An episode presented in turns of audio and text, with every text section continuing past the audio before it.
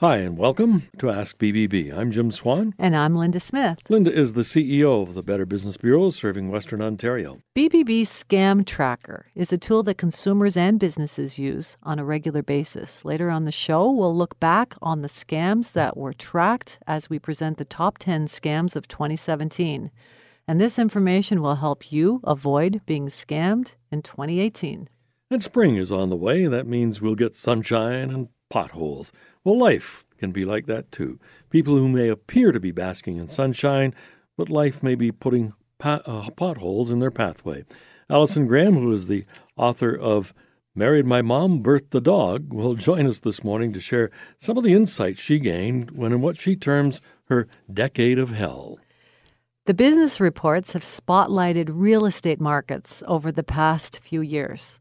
The hot market fuels some great conversations now and speculation. However, if you've made a decision to buy or sell a home, you shift from conversation to gathering information. And this morning we welcome Kathy Amos, who is the broker of record with Peak Professional Realty, to provide some of that information. Welcome to Ask BBB, Kathy. Morning.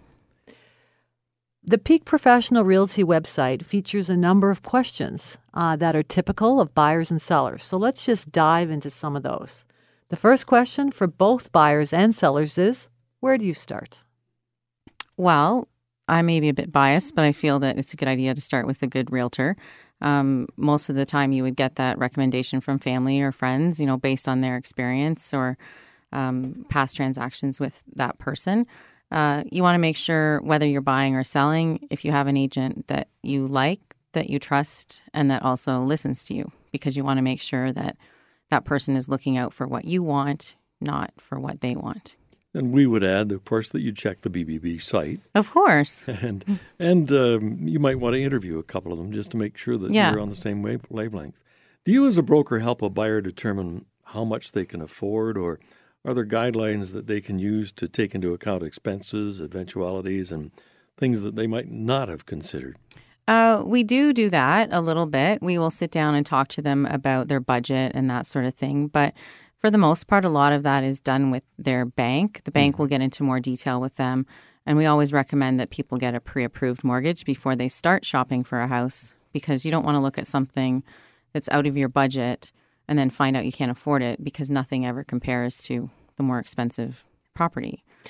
A couple of questions that seem to be related when we look at the two sides of the real estate transaction. For buyers, how important is a home inspection? And for sellers, how important is home staging? Well, let me start with the home staging first. Um, the home staging has become very important. Um, I started selling real estate 25 years ago, and the first house I ever sold had robin's egg blue walls and uh, stucco ceiling with sparkles in it, and we sold it the way it is. That is not the case now. Now people spend um, sometimes a good amount of money preparing their property for market, and buyers expect the properties to look like that. Um, they are willing to pay a premium when a property looks like that. So for a seller, it's definitely worth your investment to stage your house. Now, from a buyer's perspective, back to the home inspection, home inspections can be important, but with the way the market is right now being so brisk and the com- the competition, it can be a little more challenging to be able to get that opportunity to do a home inspection. So the market is still uh, brisk, you said, but the uh, it is still what you'd term a buyer's or a seller's market. It's absolutely a seller's market. There's no doubt about it. Mm-hmm. Another question that appears on both the buyer and seller's list of your questions on your website, Kathy, is uh, how do I know I'm getting a good deal? Hmm.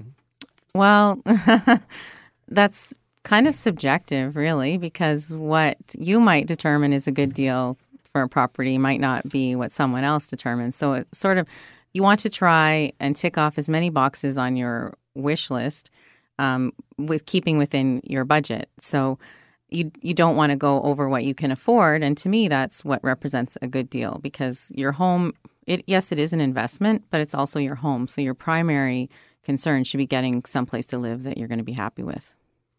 Under the tips section of your website is information concerning power of sale. Are there misconceptions out there surrounding power of sale and what this actually means in terms of price of the home, conditions surrounding the sale? Yes, there's huge misconceptions surrounding power of sales. Um, because we get a lot of information from the US, which they have a different system than we do. Um, in Canada, power of sale, the bank is still responsible to try and get the fair market value for that property. So, whereas in the US, properties are often sold for less than market value just to get rid of them quickly. In Canada, that's not the case. So, you do get a better deal, usually just based on the condition of that property, but it's not like you're going to be able to steal it or you know, pay pennies on the dollar for them. Do those kinds of sales come up very often, though? Not right now. Um, when the market is slower, then there has been uh, quite a few. But right now, because the market is so brisk and the prices are increasing, people are able to sell their properties when they're in financial distress before the bank takes them. So there's not nearly as many power of sales. When it is a market, as you've described, uh, that it is a seller's market, are there different strategies then in preparation of um, your home or as a buyer of things that you want to do before you start uh, the negotiations? Well, from a seller's perspective, you want to make sure you're putting your best foot forward because as soon as you list your property, you're probably going to have a large influx of buyers right now. Um, like in a middle price range, the upper price range is a little slower. And so you want to make sure you're putting your best foot forward because that's when you're going to get the most people through. So if you present your house as not as best as it could be because it is a product on the market now at this point it's you're not going to get as much money for it and those people aren't going to come back for a second look if you you know repaint a room that's you know maybe looking a little shabby or things like that so there's a lot more preparation goes into your home prior to listing it than than there used to be for sure um, what i always tell my sellers is that you're going to have to pack things put things away anyways. So you may as well do it now, and it's going to make your move a lot easier when the time comes. Well, there are a lot of questions. Some of them are answered on your website. Mm-hmm. So uh, we would encourage people to go and visit uh, uh, Peak Professional Realty and get some of those answers. And Kathy, thank you very much for being part of our program this morning. Oh, you're welcome. Our guest this morning has been Kathy Amos, who is broker of record with Peak Professional Realty, an accredited business with BBB with an A plus rating. And after a short break, we'll return with Allison Graham. You were running over, so you went quick. Welcome back to Ask BBB. I'm Jim Swan with Linda Smith, who is the CEO of BBB serving Western Ontario. And now we welcome Allison Graham to the show. She is the author of Married My Mom, Birthed a Dog, how to Be Resilient When Life Sucks. Welcome to Ask BBB, Allison. Thanks for having me. Allison, many of our listeners will know you through your many radio and other media appearances, your seminars, consulting work, and coaching workshops. Uh, they always see a positive, successful person who has a wonderful grip on life. It's something of a surprise to hear you had a time when life sucked.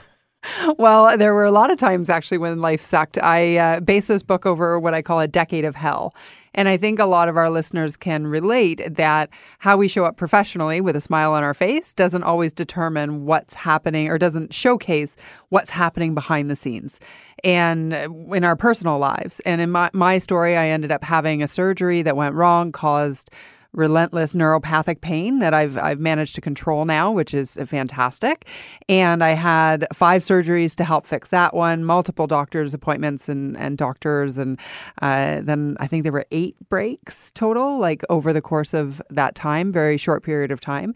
And so, and then a whole bunch of people who died who I loved. So, you know, behind, but in in the public, you have to put the smile on your face and do a do the job. That's how we show up. So all of that was going on in the background. In the meantime, the cheery, successful Allison was out front.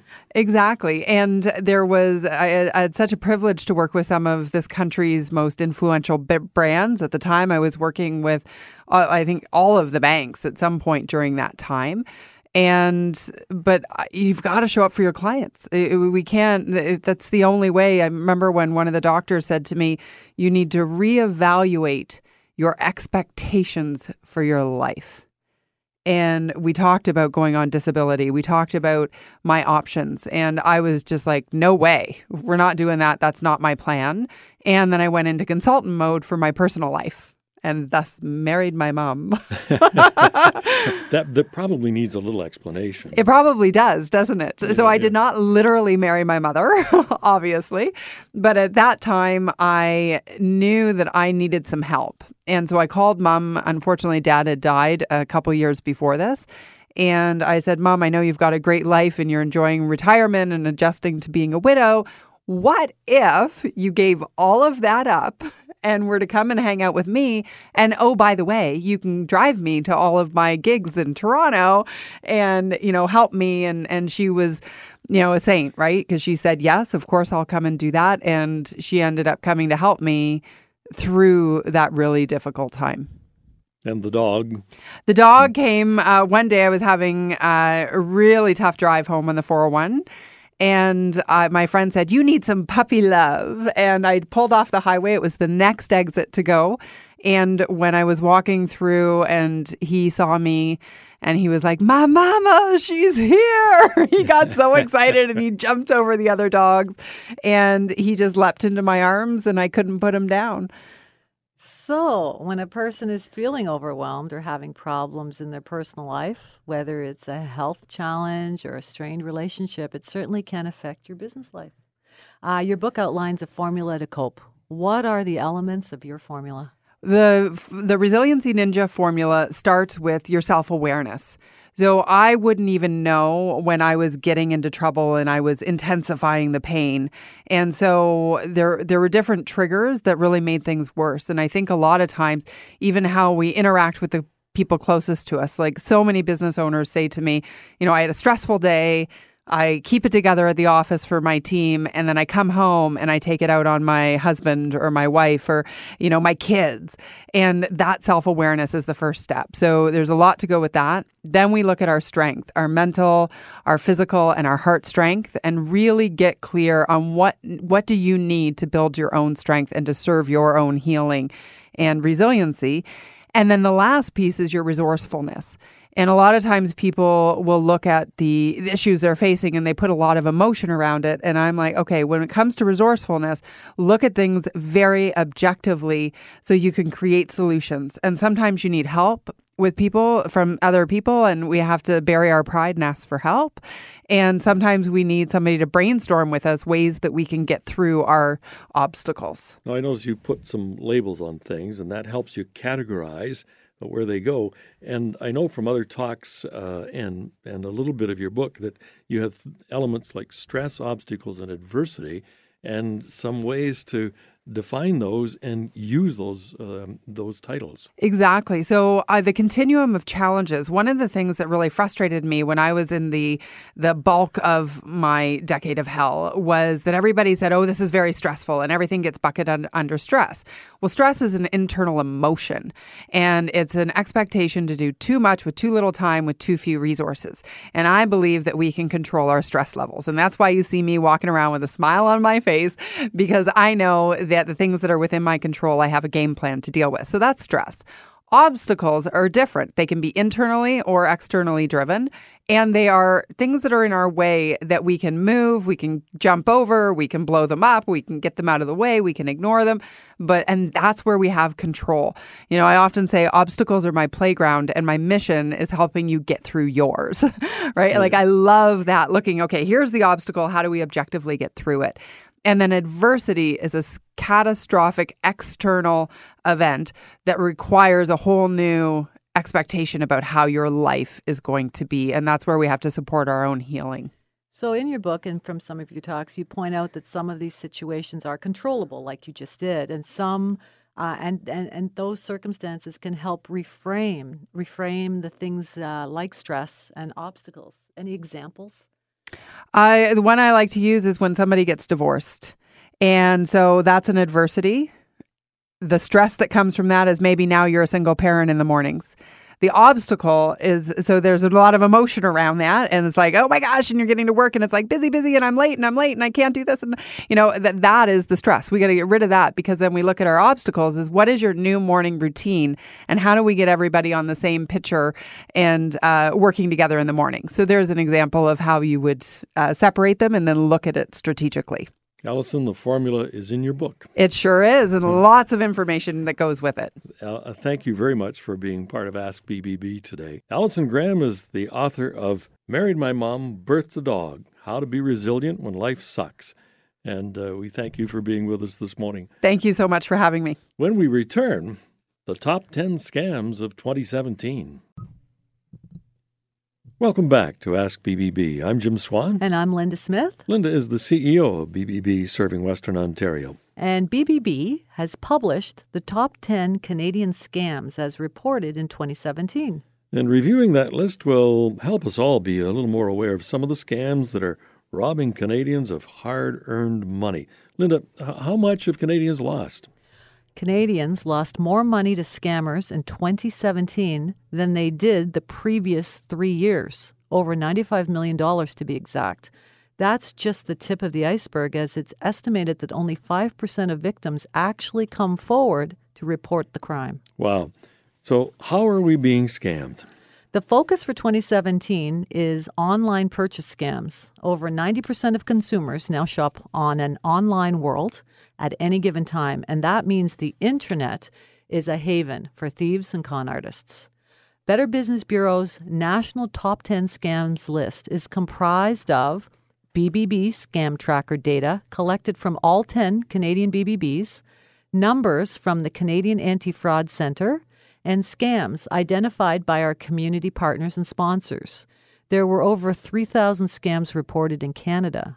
The more uh, we can do as the BBB in terms of public awareness and education of our local consumers and local businesses, the more we can reduce the impact fraud has had on all of us. Okay, Linda, well, uh, let's take a look at the list. Counting down from number 10. Number 10 scam is fake invoices. That's where a company or an individual gets an invoice that looks like the real thing but isn't? More and more of us are shopping online, and the authentic looking invoice comes from reputable companies. It looks like it's coming from Apple, UPS, and Amazon. They look legit. It's difficult to ascertain how much money is lost to this type of phishing scam, as crooks may only be interested in collecting personal information. Clicking on a questionable link could open your computer to spyware or ransomware attack.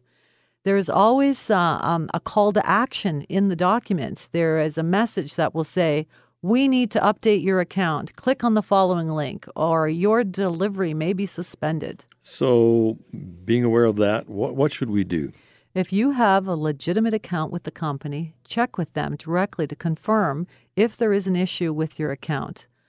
Look for poor grammar or spelling mistakes and see if the information aligns with your order. Check closely to the sender's email address for discrepancies such as having nothing to do with the specific company or those spelling errors. Okay, moving along, the number nine scam. Shady contractors. Well, this one has been around for a long time, eh? This is one of the oldest scams out there, but it is still a problem. Last year, the Canadian Anti Fraud Centre estimated about $3 million was lost to this fraud. Okay, so what happens? How does this work? Crooks service providers um, Crook service providers offer a free and unsolicited estimate and convince you that your property has deficiencies and needs work. You agree to a tax free cash deal, they take a deposit, and you never hear from them again. So, I guess the first tip here is if somebody calls you to tell you need you, that you need work, then you should be leery. Yes, be very unaware be very aware of unsolicited offers. And unsolicited means unrequested or uninvited or unwelcome. Get several estimates or quotes for any job. And of course, go to bbb.org for research on trustworthy, accredited companies. Okay, the number eight scam advanced fee loans. How, how big a scam is this? Over $1.5 million was lost to this scam alone in 2017.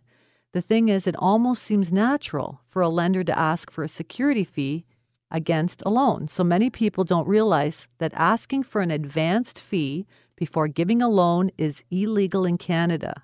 Canadians lose millions every year to these fly by night lending companies who don't lend anything at all. If you require a loan and they ask for fees up front, just walk away. These companies are almost off offering a guaranteed approval even without credit checks. So the takeaway for prevention here is always research reputable lenders. Well, Linda, we are just about out of time for Ask BBB this morning, and well, we're only partway through this uh, list of top 10. Uh, well, March has been declared Fraud Prevention Month by the Competition Bureau, so it seems appropriate that we will continue with the list on next week's program. So I guess we get to use that old show, showbiz cliche to be continued. So that's Ask BBB for this week. I'm Jim Swan. And I'm Linda Smith. Remember, ask BBB. And start with trust.